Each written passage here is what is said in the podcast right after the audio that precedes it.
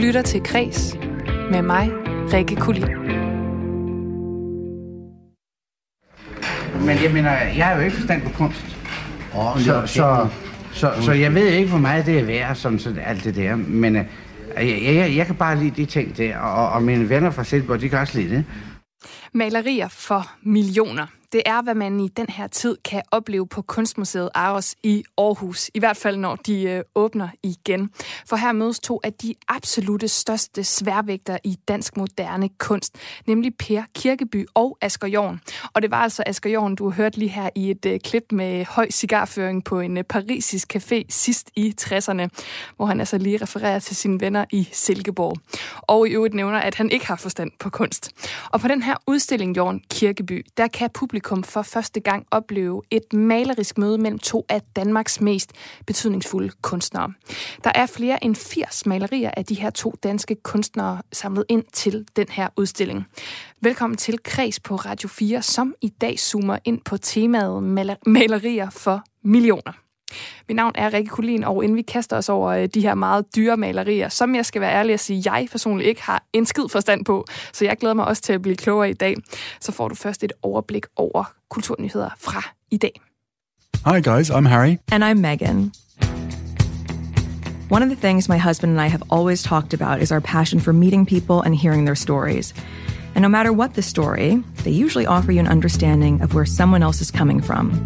And at the same time, remind you in some way of a story about yourself. And that's what this project is all about to bring forward different perspectives and voices that perhaps you haven't heard before and find our common ground.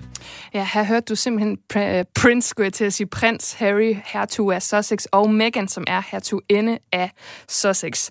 De to, de har altså haft et travlt år i år, hvor det blandt andet tidligere kom frem, at de skal til at lave dokumentarfilm til Netflix. Og øh, parets medieproduktion, den stopper altså ikke her, fordi Spotify har nemlig i dag annonceret et samarbejde med Harry og Meghans øh, audio, altså lydproduktionsselskab Archwell Audio. Og her, der vil de altså producere podcasts med det mål, at øh, formål er at underholde publikum i hele verden, eksklusivt på Spotify. Og ifølge Spotify selv, så kan lytterne altså forvente at høre originale podcasts produceret og fortalt af hertugen og hertuginden selv, med, som de siger, det mål at bygge et fællesskab gennem delte oplevelser, fortællinger og værdier. Og senere på måneden, der får du altså sådan en mulighed, sådan en lille smagsprøve på, hvad der kom, hvordan det kommer til at være at høre de her to. For der øh, øhm, øh, hvad hedder det, udkommer et, øh, et øh, afsnit i samarbejde med Gimlet Studio, som altså er teamet op med Spotify for øh, at lave et julesærafsnit, hvor de altså er værter, de her to. Og den første serie fra Archwell Audio, altså deres produktionsselskab, den udkommer i 2021. Og tidligere på efteråret, der kom det jo frem, at øh, vores øh, majestæt dronning også har fået en podcast på øh, Podimo, hvor øh, man altså kan lytte til den, hvis man er interesseret i den kultur og kunst, som øh, dronningen godt kan lide. Den hedder øh, Dronningen og Kunsten. Og jeg har sagt det før, når vi er kommet dertil, hvor de royale har en podcast, så er vi altså der, hvor alle har en podcast. Og jeg klager ikke. Jeg er glad for øh, alle podcasts, og at alle har mulighed for at lave dem. Så yay herfra. Dokumentarfilmfestivalen CBH Docs. De opretter en ny film- og debatredaktion, som øh, skal bemandes med unge mennesker, som skal øh, lave programplanlægning blandt andet i alderen 16 til 25 år. Og den her redaktion, som skal bestå af 6 til 8 personer, de skal altså tilrettelægge et program med film og debatter og events til den kommende festival i marts 2021, som tager udgangspunkt i de problemstillinger og udfordringer, som øh, redaktionen her, de altså finder vigtige. Som festival er det vores mål at give publikum mulighed for at udforske nye sider af vores fælles virkelighed, men også at nå ud til mennesker fra alle dele af samfundet. Og det søger vi nu hjælp til. For i vores redaktion har vi brug for nye idéer, tanker og perspektiver fra unge mennesker med minoritetsbaggrund, sårbare unge, aktivistiske unge og i det hele taget unge med vigtige historier og stemmer, der vil høres. Det siger CPH Docs direktør Tine Fischer i en pressemeddelelse. Og den her nye redaktion, den bliver altså også øh, oprettet i samarbejde med Minu Danmark, Sind Ungdom og LGBT plus Ungdom. Og så er der støtte fra Roskilde Festival med formål at skabe mere diversitet og flere unge stemmer. Så hvis nu du er øh, filminteresseret og mellem 16 og 25 og gerne vil have løn ikke mindst og brænder for film og debat, så er det altså bare med at søge derude. Der er sket rigtig meget på Euroman, altså bladet Euroman, siden bladet det udkom for første gang tilbage i marts 1992. Især når det kommer til måden, som kvinder er blevet portrætteret på, fordi man øh, startede med pin-up-modeller, og så har man altså bevæget sig lidt mere over til mere dybdegående interviews. Men der er et særligt format, som gennem tiden har overlevet lige indtil nu, nemlig det, der hedder En kvinde, vi kan lide. Og det er et af de længst eksisterende elementer, der øh, er i, eller har været, kan man sige, i Euroman. Men fra næste udgave, så vil man altså ikke længere kunne finde det i øh, bladet. Og det er for fordi den nye chefredaktør, Christoffer Dahy Ernst, han øhm, har simpelthen besluttet, at det bliver uden den. Og han har sagt, at den omgivende verden kalder på, at vi kigger indad og overvejer, om et format som en kvinde, vi kan lide, er tidsvarende. Jeg er overbevist om, at tiden er moden til, at vi aflever det her, siger han. Og i dag der er det altså sådan, at øh, Euroman har flere kvindelige ansatte og 30 procent af bladets læsere er kvinder, det vil sige en tredjedel af dem, der læser Euroman. Og derfor så var der altså også fuld opbakning fra redaktionen til den her beslutning. Du lytter til Kres med mig, Rikke Kulin. Og så skal vi øh, til dagens tema, som jeg glæder mig til at øh, ja, lære mere om, som jeg sagde tidligere. Fordi for tiden så hænger der på Kunstmuseet Aros i Aarhus mere end 80 af de absolut mest værdifulde malerier fra moderne dansk kunst. Og det er den her udstilling Jorn Kirkeby, som præsenterer et uh, smukt møde mellem to af Danmarks altså virkelig mest kunstneriske sværvægtere, tør jeg godt sige. Nu bliver det sådan en hel øh, bokseanalogi.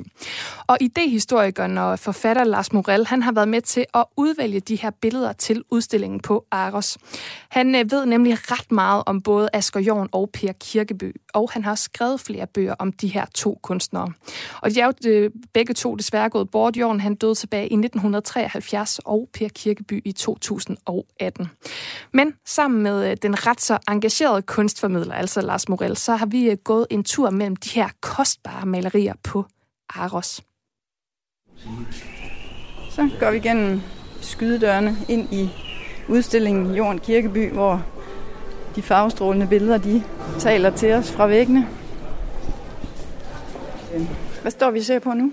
Det er et billede, der normalt hænger på kunsten i Aalborg. De købte det for et års tid siden, Asger Jorn, udbullet efterspørgsel. Og øh, jeg kender det kun fra fotografier, jeg har aldrig set det i virkeligheden før.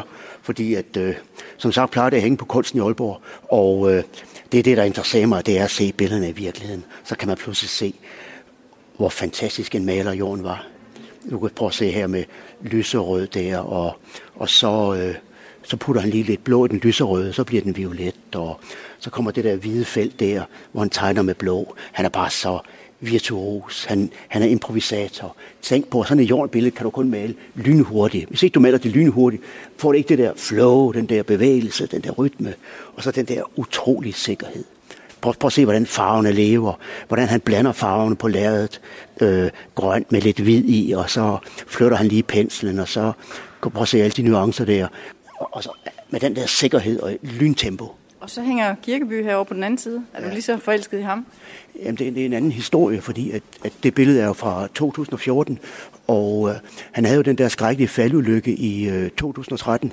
Så det her er jo et billede lavet af en dybt, dybt handicappet mand, næsten blind, og har siddet i rullestol. Og der griber han jo tilbage til sin ungdomsidé. Kvadratiske billeder, læg dem på gulvet eller på et bord, med det ind fra alle fire sider. Det er meget smerteligt, meget tragisk, uheldsvaret billede. Men det er vel stadigvæk verdenskunst? Ja, det er jo noget skrækkeligt noget med det kunst, ikke? Her har vi en handicappet mand, der laver så smukke ting. Det er næsten ikke til at holde ud, vel? Man kan vel godt kalde det her et topmøde inden for efterkrigstidens danske kunsthistorie. Kan, kan du prøve at fortælle lidt om, hvordan ideen opstod med at sætte de her to herrer op mod hinanden? Aros ville lave en Jorden Kirkeby-udstilling, og jeg gjorde så opmærksom på, at man havde Jorden International i foråret 2011, og den jordudstilling havde jeg set sammen med Kirkeby og skrevet ned hans kommentarer. For selvom han er til har skrevet lidt om Asger Jorden, så er det mere sådan Jorden som den berømte forgænger. Men ikke så meget om billederne. Altså Jorden han døde jo i øh, 1973, og Per Kirkeby, som var 24 år yngre, han gik bort for to år siden. Og de mødte aldrig hinanden, men du var venner med Per Kirkeby i mange år. Hvor, Hvordan havde han det med jorden? Altså nu fortalte du, at du havde været på den her udstilling med ham. Altså var, så han til ham som sådan en, en faderfigur, eller var det en skygge, han ikke kunne gøre sig fri af? Eller? Altså, det der med jorden er jo noget, der er vokset. Og, og så er det klart, at i og med, at Kirkeby også var en dygtig maler og en stor æstet, man kan jo godt se, hvis man ved noget om malerkunst, at, at øh, Jorden var en meget, meget dygtig maler. Og også kunne nogle ting, Kirkeby ikke kunne. Altså den måde, at Jorden kunne bruge alle farver på. Rød, gul, blå, orange, sort, hvid, violet. Det er hundene svært at få et billede til at fungere med så mange farver. Skal vi prøve at gå, gå ind i det næste rum? Ja. Altså jeg forbinder jo, nu står vi foran et meget farverigt jordbillede med store armbevægelser og noget, nogle utæmmede strøg, og sådan tit lidt runde strøg. Og der er først og fremmest knald på farverne, når vi, når vi taler jorden. Og med Kirkeby, der tænker jeg mere noget jordfarvet og brunt og grønt og, og mere tænksomt og intellektuelt. Hvad, hvad skal man se efter, hvis man kommer som publikum og leder efter fællestræk mellem de to? Jamen det vi ville med den her udstilling var at lave den kontrapunktisk.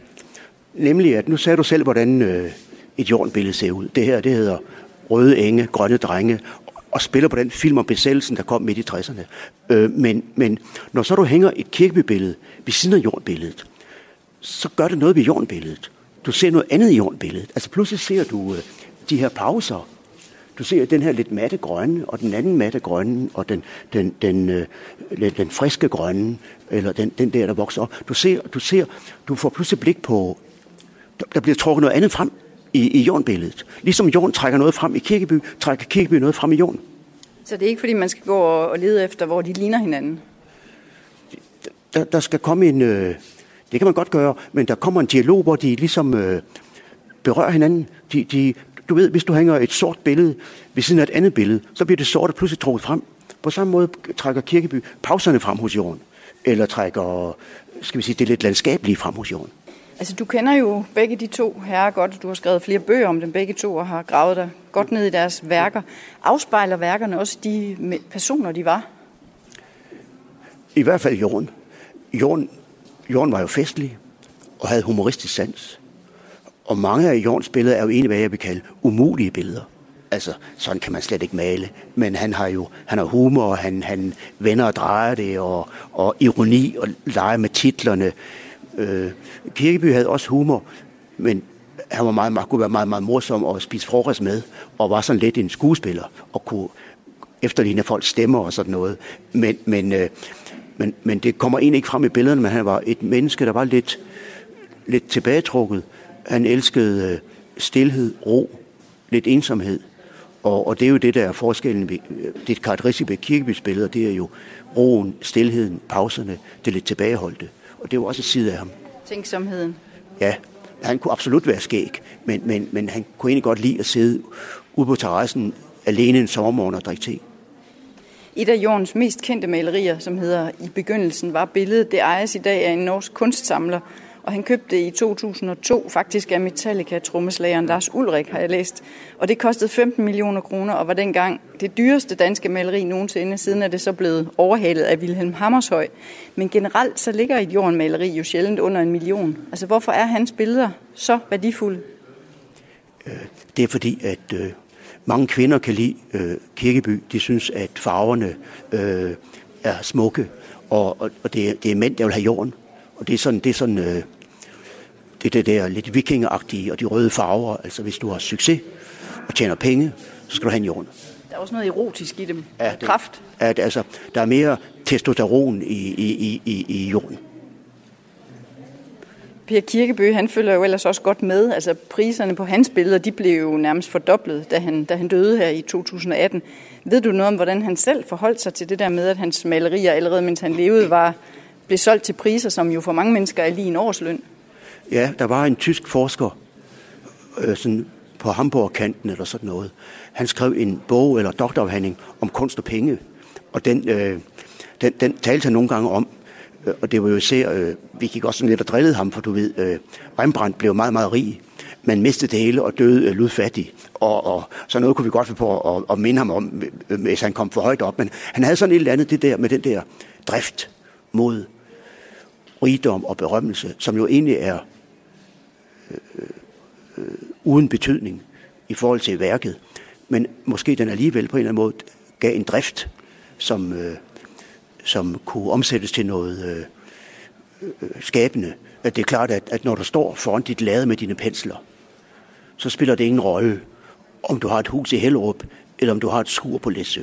det er uden betydning. Og det kan næsten være en hemsko med en dyr bil og, og dyrt tøj og dyrt hus. Det kan næsten være en hemsko. Men, øh, men omvendt øh, det er klart, at, at det der, øh, at der skal være et eller andet, der presser dig til at yde dit yderste og blive ved med at male 50 billeder om året. Altså, hvor, hvor kommer den der selvødelæggende drift fra? Og der kan pengene jo godt spille en rolle. Nu har du så gået her i, i mange måneder og været med til at hænge de her billeder op og udvælge dem, og har gået rundt mellem de her mange mesterværker, der er næsten 90. Er der nogen af dem, du sådan særligt har forelsket dig i? Er der et af dem, du... Herover for eksempel. Altså generelt vil jeg sige, at det dernede... Øh, det er et billede af Pia Kirkeby. Uden titel fra 63. Øh, vi har jo et her på Aarhus, der hedder Tidens Kvinder fra samme tid, og, og meget lige det. Det jeg mener med det, det er, at vi har lånt næsten 20 billeder af en norsk privatsamler. Og dem ser man jo ikke normalt på danske museer. Så dem skal man øh, lige kigge på, for det kan være mange år, før man får dem at se næste gang. Og her et, øh, og det er et af Kirkebys første øh, pop art billeder. Malet der øh, i øh, september, oktober, november 63. Og husk på, det er bare en 25-årig ung mand. Det er et flot billede. Du har egentlig alt det, han vil og kan. Altså det der enorme rum og det der lys. Og de der flakkende skygger og former og de dybder og de rumfornemmelser, det kalder frem. For ham var det væsentlige i et billede jo rum. Også den der med den dansende kvinde, den der øh, uskyldighed, den der øh, sovløshed, øh, malet der i oktober-november 63. Der er ingen, der tænker på, at om 14 dage bliver Kennedy skudt i Dallas, og så er det allerede forbi. Nej, der er sådan en lille dansende kvindefigur midt i, som er perforeret i, i kanten. Ja, det er et smukt kvindeportræt, selvom det bare er, selvom det bare er sådan fra en, en silhuet fra et ugeblad. Det, det emmer jo af Albert Mertz.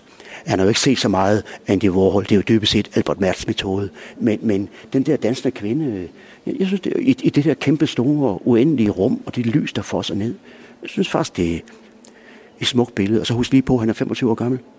Og det er det særlige ved Kirkeby, det er, at hans ungdomsværk fra 60'erne, hvor han jo bare er 25-30 år, er jo faktisk modernistiske hovedværker. Og det kan man jo sige, det er Jorden maler, det han er 25-30 år. Det er jo ikke hovedværker, det er studenterarbejder. Og man kan så sige, hvis man skal binde dem sammen med en knude her til sidst, så det billede her, som du fremhæver, som hedder Uden titel fra 1963, det har jo også næsten nogle jordiske farver. Der er jo noget knald på, noget rød og grøn og lilla. Ja, men husk på, at det er jo malet på trods.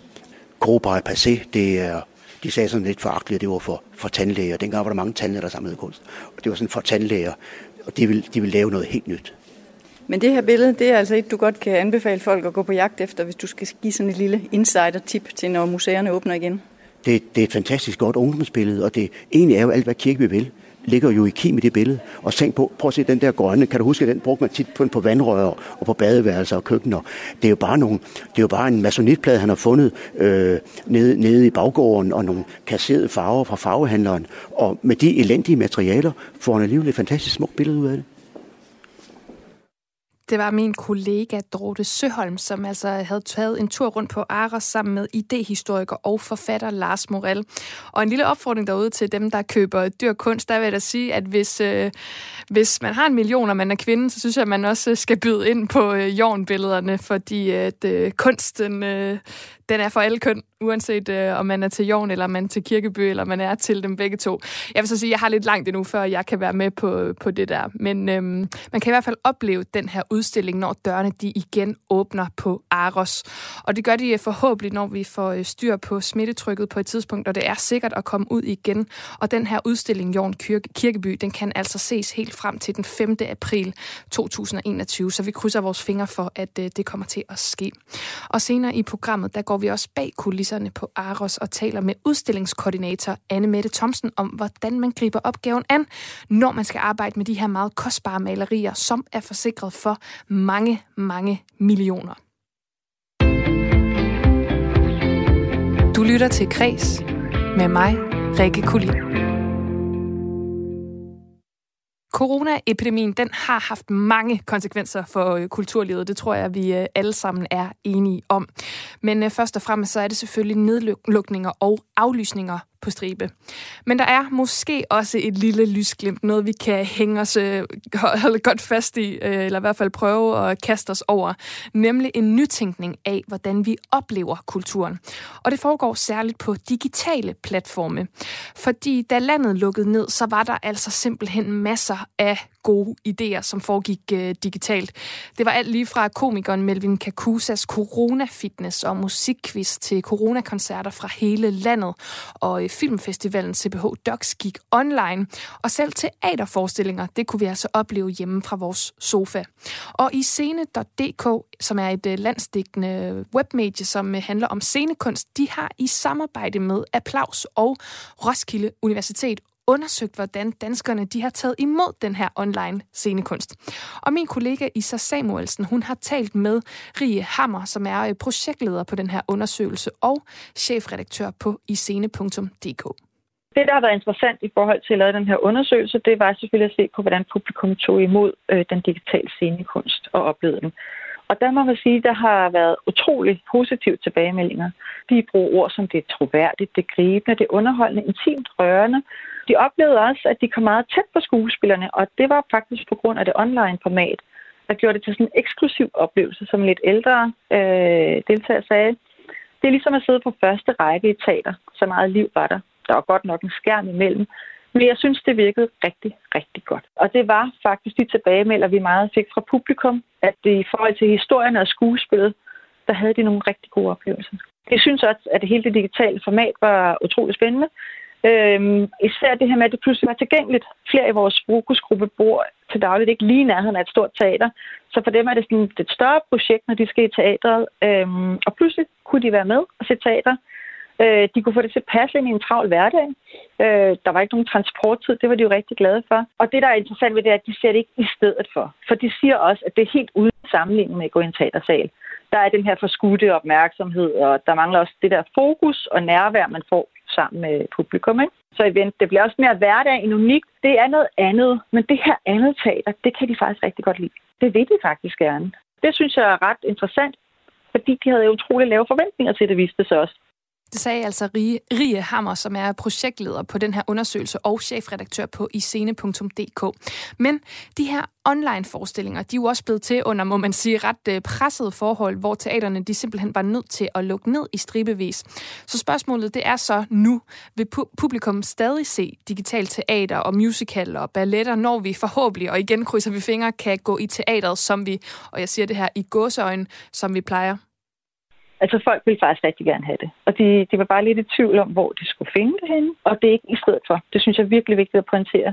De var fuldstændig skarpe på, det er ikke i stedet for. Og jeg ser det lidt som dengang, at man også lavede musikvideoer, og man tænkte, nu kommer folk aldrig til koncert mere. Men nu kommer de jo rigtig til koncert, fordi de bliver nysgerrige på det inden. Og sådan tænker jeg også, at det her kan være med til at skabe nysgerrighed for scenekunsten. Så jeg tror bestemt, der er et marked. I perioden fra øh, marts til august, der har så det øh, danske øh, offentligt støttede teater produceret og præsenteret alt i alt, og nu skal jeg lige se her, 93 online scenekunstforestillinger. Og et af de teatre, der har gjort det, det er Teater Nordkraft i Aalborg. Og nu kan jeg sige velkommen til dig, Helen Stensbæk Skrøder. Du står for PR og publikumsudvikling ved Teater Nordkraft i Aalborg. Velkommen til Kreds. Ja, tak skal du have. I har jo ligesom alle de andre teater været øh, presset af de her coronanedlukninger. Så den her forestilling, dig og mig ved Daggry, den blev altså til en online forestilling. Og vi skal lige øh, høre et lille klip her først. Hej Jeppe!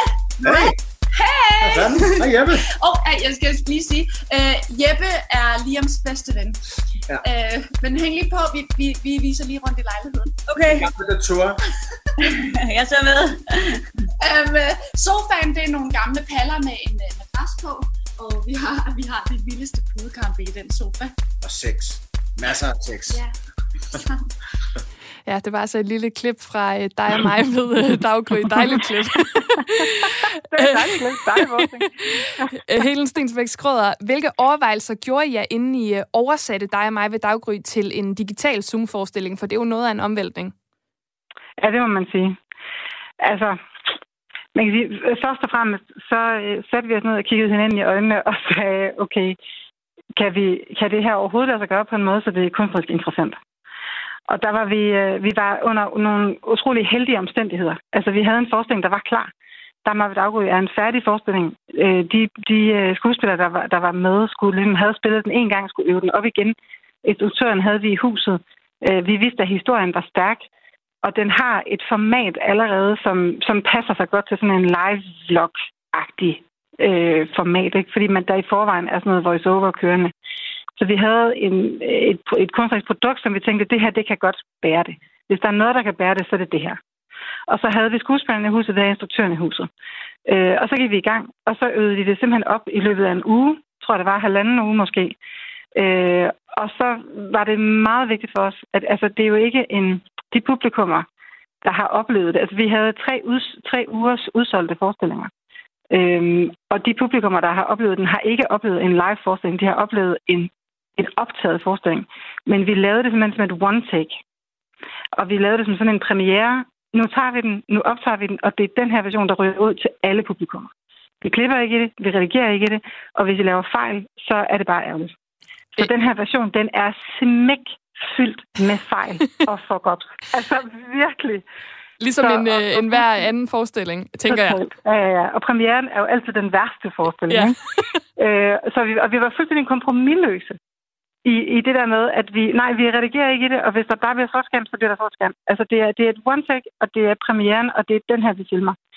Og jeg tror, det er det, der gør, at folk kan mærke den der nerve, det har. Altså, at, øh, at huskerne er nervøse, og det, det føles som en, en live-begivenhed, fordi det var det. Altså, det er en bondet live-begivenhed. Øh, og så var, vi, så var det meget vigtigt for os bagefter, at, øh, at alle publikummer, der var inde og se det, så gjorde de direkte fra at se den her forestilling, til så at gå direkte ind i et Zoom-rum, hvor der sidder to skuespillere og møder dem i en live-chat. Okay, så man fik så faktisk publikum... Øh, mere, end man ville gøre til en normal forestilling, hvis man havde været i teatret? Ja, altså vi laver tit sådan nogle artist talks med publikum bagefter, ikke? Og de kan være sådan lidt øh, tamme nogle gange, fordi der stadigvæk er noget fjerdevæg kørende, og det er lidt svært at sige, hvad man mener og sådan noget. Men vi oplevede faktisk, at chatten inde i de her rum efter forestillingen var, altså at publikum både talte med hinanden og med, og med skuespillerne. Så det var sådan en følelse af, at det er nu, det sker. Det er lige nu og her. Og lige nu og her er jeg i teateret sammen med nogle andre, som så måske sidder 200 km væk. Men vi sidder her alle sammen lige nu. Altså lidt ligesom en fælles sang for det er, ikke? Ja. Altså hvor noget af magien jo er, at det er live, og det er måske ikke lige godt, men det foregår lige nu, og det er lige nu, vi tager billeder af os selv hjemme i sofaen og sådan noget, ikke? Og altså, det, det er jo en af de ting, man virkelig kan øh, bruge, hvad skal man sige, den her digitale overgang til. Og det er sådan, at min kollega Isa Samuelsen, hun talte altså med uh, Rie Hammer her, som er chefredaktør på iscene.dk tidligere i dag. Og hun ser også rigtig mange muligheder for uh, digital scenekunst uh, i den undersøgelse, som hun har været projektleder på. Og uh, hun har altså også lige en mening om, hvad teaterne de kan bruge den her undersøgelse til. Lad os lige høre det. Altså, jeg synes, de kan bruge de erfaringer til det at sige, eller kan man sige, de konklusioner, og sige, jamen, vi skal nok tænke på, hvad det er for nogle referencepunkter, publikum har. Hvad er det for nogle formater, vi bruger? Hvad er det for nogle platforme, vi ligger på?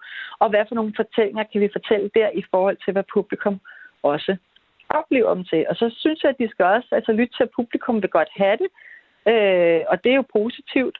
Øh, men så også sørge for at, at tilpasse det, kan man sige, til det her digitale format. Men også at sige, men, men runde to har man måske bedre tid til så også at forholde sig til, hvad er det formater, øh, og hvad er det for nogle platforme, vi ligger på i forhold til, hvad der skal fortælles, og hvordan det skal skæres. Ja, Helen Stensbæk Skrøder, tænker du som PR og publikumsudvikler, at I sådan på Teater Nordkraft kan viderebringe nogle af de her erfaringer i jeres arbejde, også dem I selv har gjort? Helt bestemt. Helt bestemt. Altså, vi er ikke... Øh, altså, vi synes, det er sjovest at lave rigtig teater. Og vi synes, det er sjovest at møde vores publikum, altså hvor vores hjerter ligesom banker i det samme rum. Øh, det, og det, så, det, så vi er ikke i gang med ligesom, at tænke, øh, wow, hvordan kan vi omlægge hele driften til digitale formater. Men det, som vi helt klart har kunne mærke, det er, at vi kan sagt, altså der er nogle publikumsmøder, som kan lade sig gøre digitalt, som ikke kan lade sig gøre i teatersalen. Og dem er vi enormt nysgerrige på. Men i stedet for at ligesom lave digitalt teater eller bondet teater, og, så er vi mere ude i sådan noget med, hvordan kan man, øh, altså kan man livestreame fra nogle prøver, kan man ligesom åbne teaterrummet mere op? Kan man gøre noget for at få øh, altså skoleklasser, i stedet for at de, de skal betale, altså det er tit dyrt for dem for eksempel at tage en bus herind, ikke? Altså kan man ligesom gøre et eller andet, så de er i teateret flere gange for at se den samme forskning. Så de for eksempel ser prøver to gange, som er streamet specielt til dem. Så vi kommunikerer med dem, inden de kommer ind og ser en forestilling. Ja, øh, altså jeg... Eller, eller hvad kan vi... Altså, så vi er nysgerrige på, hvad det kan, det her digitale møde, men det er klart som et sidespor, som et supplement. Men det, øh, jeg vil i hvert fald sige, altså den her undersøgelse, også det du fortæller her, og det I oplevede især med dig og mig ved Daggry, at øh, folk ligesom også endte med at interagere med hinanden, selvom de ikke kendte hinanden. Det tænker jeg i hvert fald øh, er ret spændende at se, hvad det kan bruges til fremover, også hvis vi i længere tid måske skal have lukket ned for teatrene igen. Du skal have tusind tak, Helen Stensbæk Skrøder, som altså er PR og publikums udviklingsansvarlig ved Teater Nordkraft i Aalborg. Tak fordi du var med. Tak for mig, Du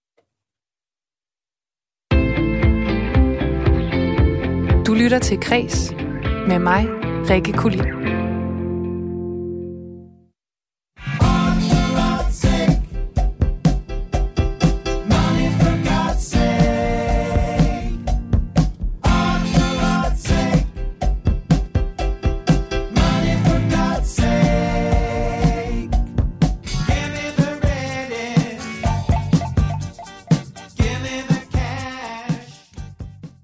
Ja, art for art's sake, altså øh, kunst for kunstens skyld. En klassiker med Tensisi om kunst for kunstens egen skyld. Men der er altså i den grad også øh, kroner og dollars involveret, når vi snakker om kunst i verdensklasse. Du lytter til Kreds på Radio 4 med mig, Rikke Kulin, og i dag der dykker vi altså ned i det her tema malerier for millioner. Og det gør vi, fordi udstillingen Jorn Kirkeby på Kunstmuseet Aros i Aarhus i øjeblikket har samlet flere end 80 virkelig værdifulde værker fra den internationale kunsts absolute elite. Og de her to danske kunstnere, Asger Jorn og Per Kirkeby, de er altså både eftertragtet herhjemme, men også i udlandet, og det gælder altså blandt samlere og museer. Og nu kan jeg så byde velkommen til dig, Anne Mette Thomsen. Du er kunsthistoriker og udstillingskoordinator på Museum Aros. Velkommen til Kreds. Jo, tak. I har jo været ude i øh, hele verden simpelthen for at samle billeder ind til den her akutte, skulle til at sige, aktuelle udstilling. Og altså, hvordan man gør det, det ved du jo lige præcis en hel masse om, og jeg har altså virkelig mange spørgsmål, for jeg ved intet om det her, så jeg glæder mig til at blive øh, klogere nu. Men det er sådan, at en del af billederne her på den her udstilling, de altså kommer fra udenlandske gallerier og øh, private samlere over hele verden. Hvordan får man lige fat i dem? Ja, altså det er jo et godt spørgsmål. Altså det gør man på lidt forskellig vis. Nu har du lige øh, sendt øh, et indslag med Lars Moral, øh, og han er jo blandt andet øh, ekspert i både øh, Jorden og Kirkeby. Øh, så det er jo blandt andet sådan en, som, som ham vi har allieret os med for at finde nogle af de her øh, private samlere, som kan være lidt svære at finde frem til. Øh, fordi når det gælder museumslån, så har der jo sådan nogle databaser, hvor man simpelthen kan slå op øh, og finde værkerne, men det, det findes der ikke lige med, med privatsamlinger. samlinger. Så der er det lidt mere øh, besværligt. Øhm, men der har vi jo netop øh, i samarbejde med Lars Moral øh, fundet frem til en masse værker, som aldrig har været vist på øh, museum før. Øh, og det er vi jo rigtig stolte af, så at kunne, kunne vise frem. Ja, og så tænker jeg jo også, det er måske ikke altid, at øh, nogen de siger ja til at øh, udlåne deres billeder. Altså hvorfor er det, at nogle samlere de siger nej, og så andre, der siger ja til at udlåne de her værker? Ja, men altså, jeg tror, det øh, har også noget at gøre med, hvorfor det er, man samler. Øh, altså, kunstsamlere er jo vidt forskellige. Altså, nogen øh, har måske bare et par enkelte værker, som de bare øh, har købt, og, og som de simpelthen er altså, så glade for, at de godt kan være nervøse for at skulle låne det ud. Øh. Og selvom vi jo selvfølgelig passer ekstremt godt øh, på det, så er det jo altid en tillidssag, når man skal låne noget ud, som man har stor kærlighed til. Øhm, andre har det mere ser det lidt som en forpligtelse næsten, altså at nu har de købt det her stykke kunst, som de synes er fantastisk, og så vil de gerne dele det med verden, og der er det jo øh, helt oplagt at låne det ud til et museum, så rigtig mange mennesker kan få glæde af det, øh, frem for at det bare hænger hjemme i en, i en stue. Øhm, og så er der jo også nogen, som, som køber kunst sådan en lille smule mere kynisk, altså for dollars, som jeg lige har været inde på. Øhm, og der er det jo også godt at få det ud og, at leve og have det med på nogle, nogle storslåede udstillinger. Øh, det gør jo ikke nødvendigvis noget dårligt øh, for værdien af ens øh, kunstværk. Men øh, altså, vi oplever egentlig oftest, at folk gerne vil, vil låne øh, ud til os. Men en gang imellem, så er der selvfølgelig nogen, der siger, at det er simpelthen, de kan ikke undvære det. Øh. Og nu det... nævnte du øh, det her med værdien lige før, altså at den øh, selvfølgelig kan stige, hvis man nu er, er med i en eller anden, øh, eller værket er med i en eller anden udstilling et sted. Hvis man så kigger på priserne, der er til de her kunstauktioner, øh, så lad os tage øh, Asger Jorns billeder først. De sælges jo sjældent til under en million, som vi også hørte tidligere. Og øh, Kirkeby, han er så ved at komme efter det. Øh, et af hans billeder blev, efter han stod tilbage i 2018, solgt til en tysk samler for 880.000 kroner. Noget, jeg tænker på, det er sådan nogle malerier, dem låner man vel ikke uden at have en god forsikring. Altså, der må jo også være nogle store forsikringssummer i spil til sådan en udstilling, hvor I har over 80 værker. Ja, altså nu kan jeg jo ikke øh, udtale mig om nogle af øh, værdierne på værkerne, fordi vi jo selvfølgelig jo har et, et, et fortrolighedsforhold med vores, øh, vores lånere, og, øh, og de skal føle sig trygge ved at, at låne kunsten ud til os, men det er klart, at, at, at kunst er jo øh, altså unikt, og, og ting, der er unikke, det, det, øh, det har jo oftest en, en, en stor værdi, øhm, og derfor så passer vi jo ekstremt godt på det, og som du siger, så øh, har vi jo en... Øh, en særlig kunstforsikring, øh, men der er jo også mange andre tiltag. Altså vi sørger jo for øh, selvfølgelig, at vi har øh, højeste teknologi på museet, der ligesom passer på det, øh, og vi har øh, vagter, og vi får det hele øh, hentet og transporteret af nogle helt særlige kunsttransportører, som ved lige præcis, hvordan det er, man skal håndtere kunst, altså som ikke laver andet. Øhm, og det bliver pakket på helt særlige måder, og det er arthandlere, der, der henter det og, og bringer det til os, og arthandlere på museet, der hænger det op. Øhm, så tænker jeg så, okay, det er ikke noget, man lige sender med G- GLS eller DHL, som du beskriver her, og slet Nej. ikke på snor. Altså, der foregår ligesom en... Nej, vi skal også have det til tiden. Jamen, det er det. Øhm, hvis det så bliver fragtet med de her sådan, uh, specielle uh, fragtmænd, er der så også ligesom, hvad skal man sige, personer, altså en form for vagter, som rejser med og ligesom bevogter værkerne og sikrer, at der ikke sker noget med dem? Ja, altså det er lidt forskelligt. Øh, det, det er nok en særlig en tradition, som øh, museerne benytter sig meget af. Altså ikke så meget privatudlånere, Øh, men mange museer, de ynder ligesom at, at sætte en medarbejder med på de her øh, biler, som simpelthen følger bilen fra kunstværket, kommer på bilen og ind til det øh, kommer af, der hvor det skal hen. Øhm, og også sikre, at øh, der er mange museer har en regel om, at, at kunstværkerne skal lige stå i 24 timer øh, og akklimatisere, som det hedder, inden man må pakke dem ud, øh, for ligesom at, at sikre, at de ligesom tilpasser sig klimaet, hvor vi skal hænge dem op. Øh, og så overvåger de her personer så også, at man, at man øh, hænger det ordentligt op, at man øh, holder, overholder alle regler og handsker på og, og gør det hele helt korrekt. Øhm, altså jeg vil sige, det er noget, som øh, vi diskuterer meget i museumsverdenen, øh, altså at man jo også skal have tillid til hinanden, og at man ikke skal belaste klimaet for meget med alle mulige øh, tiltag, men, men det er klart, at når man har noget, der er meget værdifuldt, så vil man jo også gerne sikre, at øh, det når sikkert frem. Har du selv prøvet at øh, være vagt på sådan en tur? Ja, det har jeg faktisk for nylig. Der øh, skulle jeg følge nogle øh, værdifulde værker hjem, som vi selv havde lånt øh, af en øh, samler i USA, som jo grundet coronasituationen ikke øh, kunne eller havde lyst til at, at, at sende medarbejder med. Øh, Øh, og det skulle så desværre ikke tilbage til USA, men det, det skulle ned i Europa et sted, hvor, hvor jeg så fulgt med.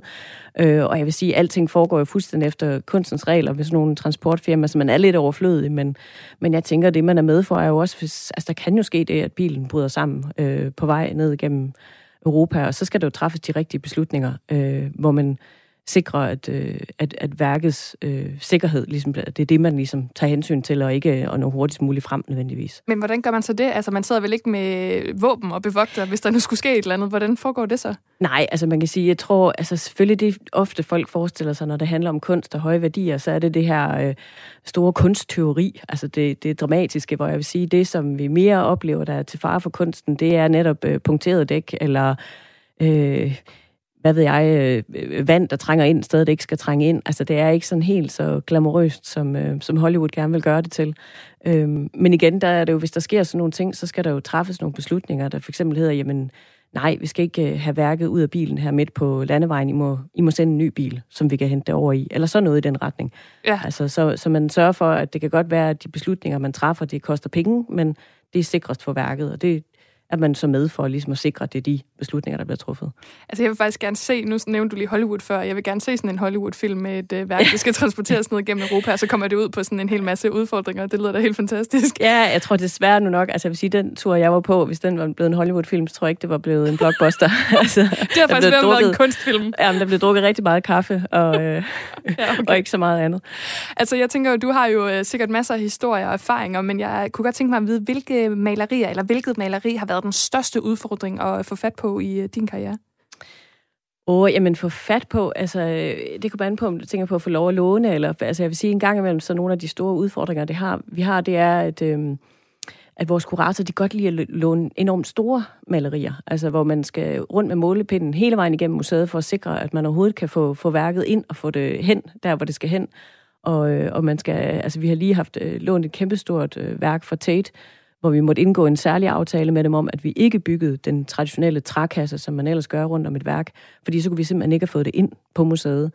Øhm, så der måtte vi i stedet for at bygge en, en, en ramme, hvor billedet ligesom kunne blive lænet ned, så vi sådan kunne tilte det skråt ind på museet, for ellers havde vi aldrig fået det ind. Og så gennem øh. et vindue, eller hvordan? Fordi det har jeg tænkt over før, nogle af de der sådan kæmpe værker, hvor man tænker, hvordan i alverden er det her kommet ind i det her rum? Ja, men der vil jeg sige, der, der er vi jo glade for, at vi har øh, Ars, som jo er et relativt, altså det er jo i hvert fald et museum, der, der er bygget til museumsdrift, så vi har en kæmpe elevator, ja. hvor vi kan få det ind. Og der ved jeg, andre steder, der har de altså større udfordringer, hvor de skal have ting op og ned ad trapper og sådan noget. Der er vi, der er vi ret godt stillet, sådan i forhold til, hvordan øh, vilkårene ellers er rundt omkring. Så vi behøver ikke at få ting ind igennem vinduer. Vi kan, men øh, nogle gange så skal man alligevel øh, rundt og, og måle efter, om det nu kan lade sig gøre. Ja, og så er det måske en centimeter, det drejer sig om. Det er det. Ja, det er det. Eller millimeter for den ja. sags skyld. Det er dernede, vi er. Ja, det kan det sagtens være. Og Anne Mette Thomsen, tusind tak for at gøre os klogere. Jeg synes virkelig, det var spændende. Tak for at give os et kig ind bag kulisserne her i kunstens verden. Det var så lidt. Du lytter til Kres med mig, Rikke Kulin.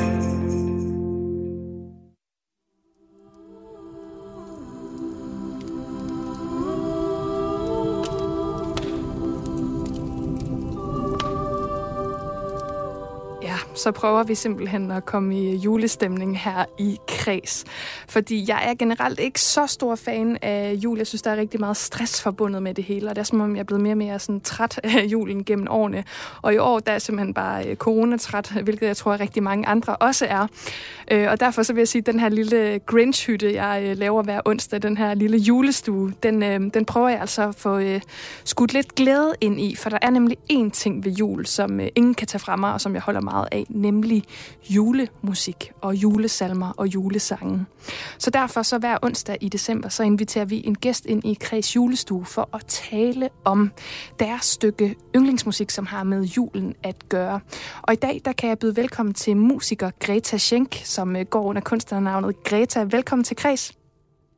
Hej, og tak. og dejligt, du vil være med i julestuen. Jo, jeg glæder mig. og Greta, det er jo sådan, det vil jeg lige sige, du er blevet, lige blevet nomineret til Årets Håb til Steppeulven 2021. Ja. Stort tillykke. Tusind tak. Ja. Det er jo sådan, at du faktisk øh, sammen med Rebecca Lu og uh, Kama og Girl Crush og Brimheim har lavet den her julesang uh, This Time of Year, Wake Me Up When December Ends. Jeg synes lige, at vi skal høre en, en lille bid fra den her julesang. Ja. Yeah.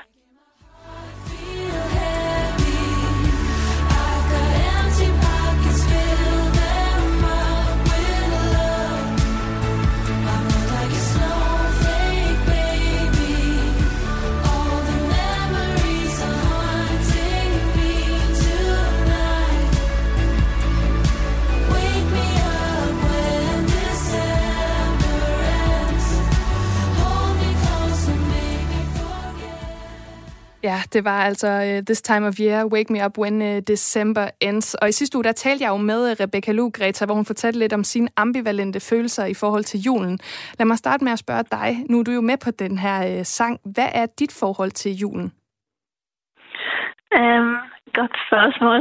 Um, jeg vil sige, at mit forhold til jul, det har udviklet sig rigtig meget igennem årene. Altså, Um, da jeg var barn, synes jeg, det var det mest fantastiske i verden, og jeg tror, at der er mange, der har det sådan. Um, for mig var det en meget magisk tid, og jeg elskede det, elskede alt, der var forbundet med jul. Um, og har ligesom der en rigtig stor forbindelse til især musikken. Um, kan huske rigtig mange gode ting, men jeg synes også gennem årene, at det er blevet noget, um, der er blevet mindre og mindre magisk, øh, som jeg også forbinder rigtig meget stress og familiedrama med. Um, og jeg tror hvert år, at jeg egentlig, det indre barn i mig glæder sig rigtig meget, men så bliver jeg også rigtig skuffet hvert år. Ja, det er det der med, at man har så høje forventninger, og så kan det ikke leve op til, fordi man tænker, nu skal det virkelig øh, være alt det, jeg havde regnet med, og lidt mere til, Præcis. fordi det er jul. Er det sådan, du har det? Præcis, sådan har jeg det. Og øhm, ja, altså, jeg vil sige, at i år er for første gang, er det sådan, at jeg skal holde min egen jul øhm, med min mand, og jeg glæder mig rigtig meget til at, at gøre det på en lidt anden måde. Altså, selvfølgelig er det anderledes på grund af corona. Jeg kan ikke tage hjem og se min familie, men, men jeg glæder mig også, at det forandrer sig lidt, fordi øh, sådan at det kan blive noget nyt, en voksenjul, som ikke behøver at leve op til alt det, uh, det alligevel ikke kan blive. Jamen det er jo også lidt det der med, altså når man for første gang måske skal holde jul væk fra sine forældre for eksempel, hvis man har været vant til det, så det tænker mm. jeg i mhm. hvert fald, jeg er også i den der periode, hvor nu skal man skabe sådan sin egne tradition og sin egen jul, så man kan lidt starte på sådan en frisk på en eller anden måde. Præcis, fuldstændig. Men så nævnte du jo også, at du har en meget stor forbindelse til musikken, og det vi gør her i julestuen, det er jo at kigge på et stykke julemusik, som I uh, har taget med jer, der gæster vores uh, julestue. Og Greta, hvad er det dog, du har taget med til os i dag? Jamen, altså, jeg har jo taget øh, det første stykke af Bachs juleoratorium med, altså Weihnachtsoratorium, og sangen hedder øh, Jauchzet frohlocket, som betyder bare, at man ligesom jubler er glad. Det hedder den i hvert fald på tysk. Jeg ved slet ikke, hvad den hedder på dansk. Ja. Nej, jeg var bare så, øh, jeg var bare så begejstret, fordi at øhm, rigtig mange, de vil, og ikke noget ondt ord om det, de vælger også sådan en god øh, julepopsang eller rocksang, og det var øh, meget interessant mm. at se mhm. noget klassisk musik eller sådan en symfoni, fordi det er der jo faktisk i rigtig mange sådan julefilms soundtrack på øh, altså deres øh, score, det man kalder den musik, der ligesom er i, i filmen. Så det er jo faktisk enormt klassisk julemusik, og så er der også rigtig mange, som øh, går til højmesser og så videre, eller sådan går til, mm. øh, til, til julekoncerter i sådan meget store religiøse steder, hvor jeg tænker, det tænkte jeg i hvert fald på, da jeg lyttede til den. Jeg blev sådan helt, wow! Øhm, ja. Men hvordan kan det være, at du har taget den med simpelthen? Um, det er simpelthen fordi, i mit barndomshjem var der rigtig meget klassisk musik, um, så jeg har hørt den her altid, altså hvert år. Jeg kan huske, at jeg sad på gulvet og legede, legede med mine julegaver til den her sang, og altså hver gang jeg hører den, bliver jeg simpelthen så rørt, fordi den indebærer bare den der barnlige julemagi for mig. Altså, jeg ved ikke, hvad det er, men det er den bedste, den bedste julesang for mig. er det sådan en, du også skal høre hver jul, for at det sådan er der, hvor du kan sige, okay, nu bliver det rigtig jul? Ja, det skal jeg. hvad er det, der er så godt ved den? Det er jo, altså, det er jo klassisk musik, så du, jeg tænker, der er ja. rigtig, rigtig mange ting at tage fat på.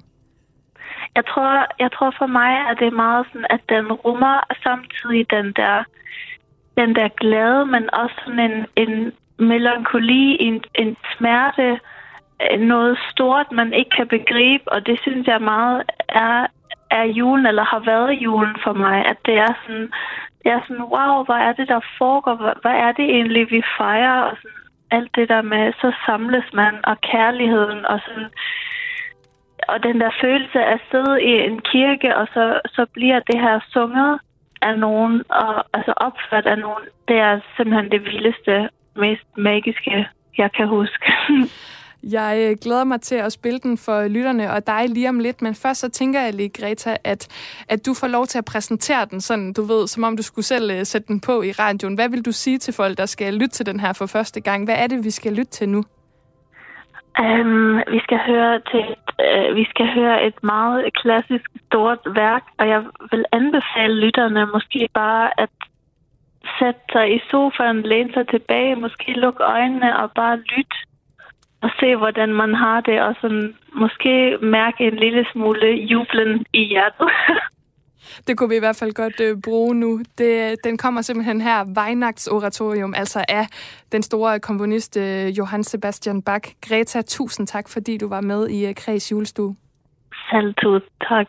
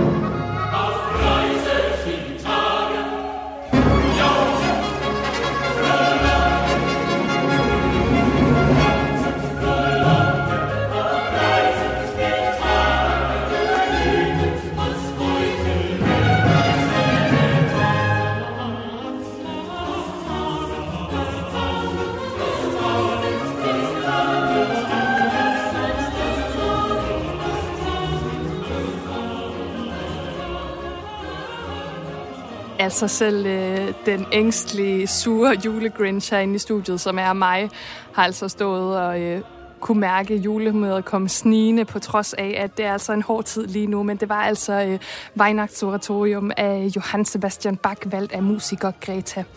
Bliv hængende her på øh, Radio 4, for om lidt kommer der et nyhedsoverblik, og i løbet af den næste time, der får du altså også lov til at få at vide, hvad restriktionerne de øh, indebærer, som kommer på pressemødet, der starter her kl. 18. Jeg er tilbage igen i morgen, men først så får du altså nyheder her på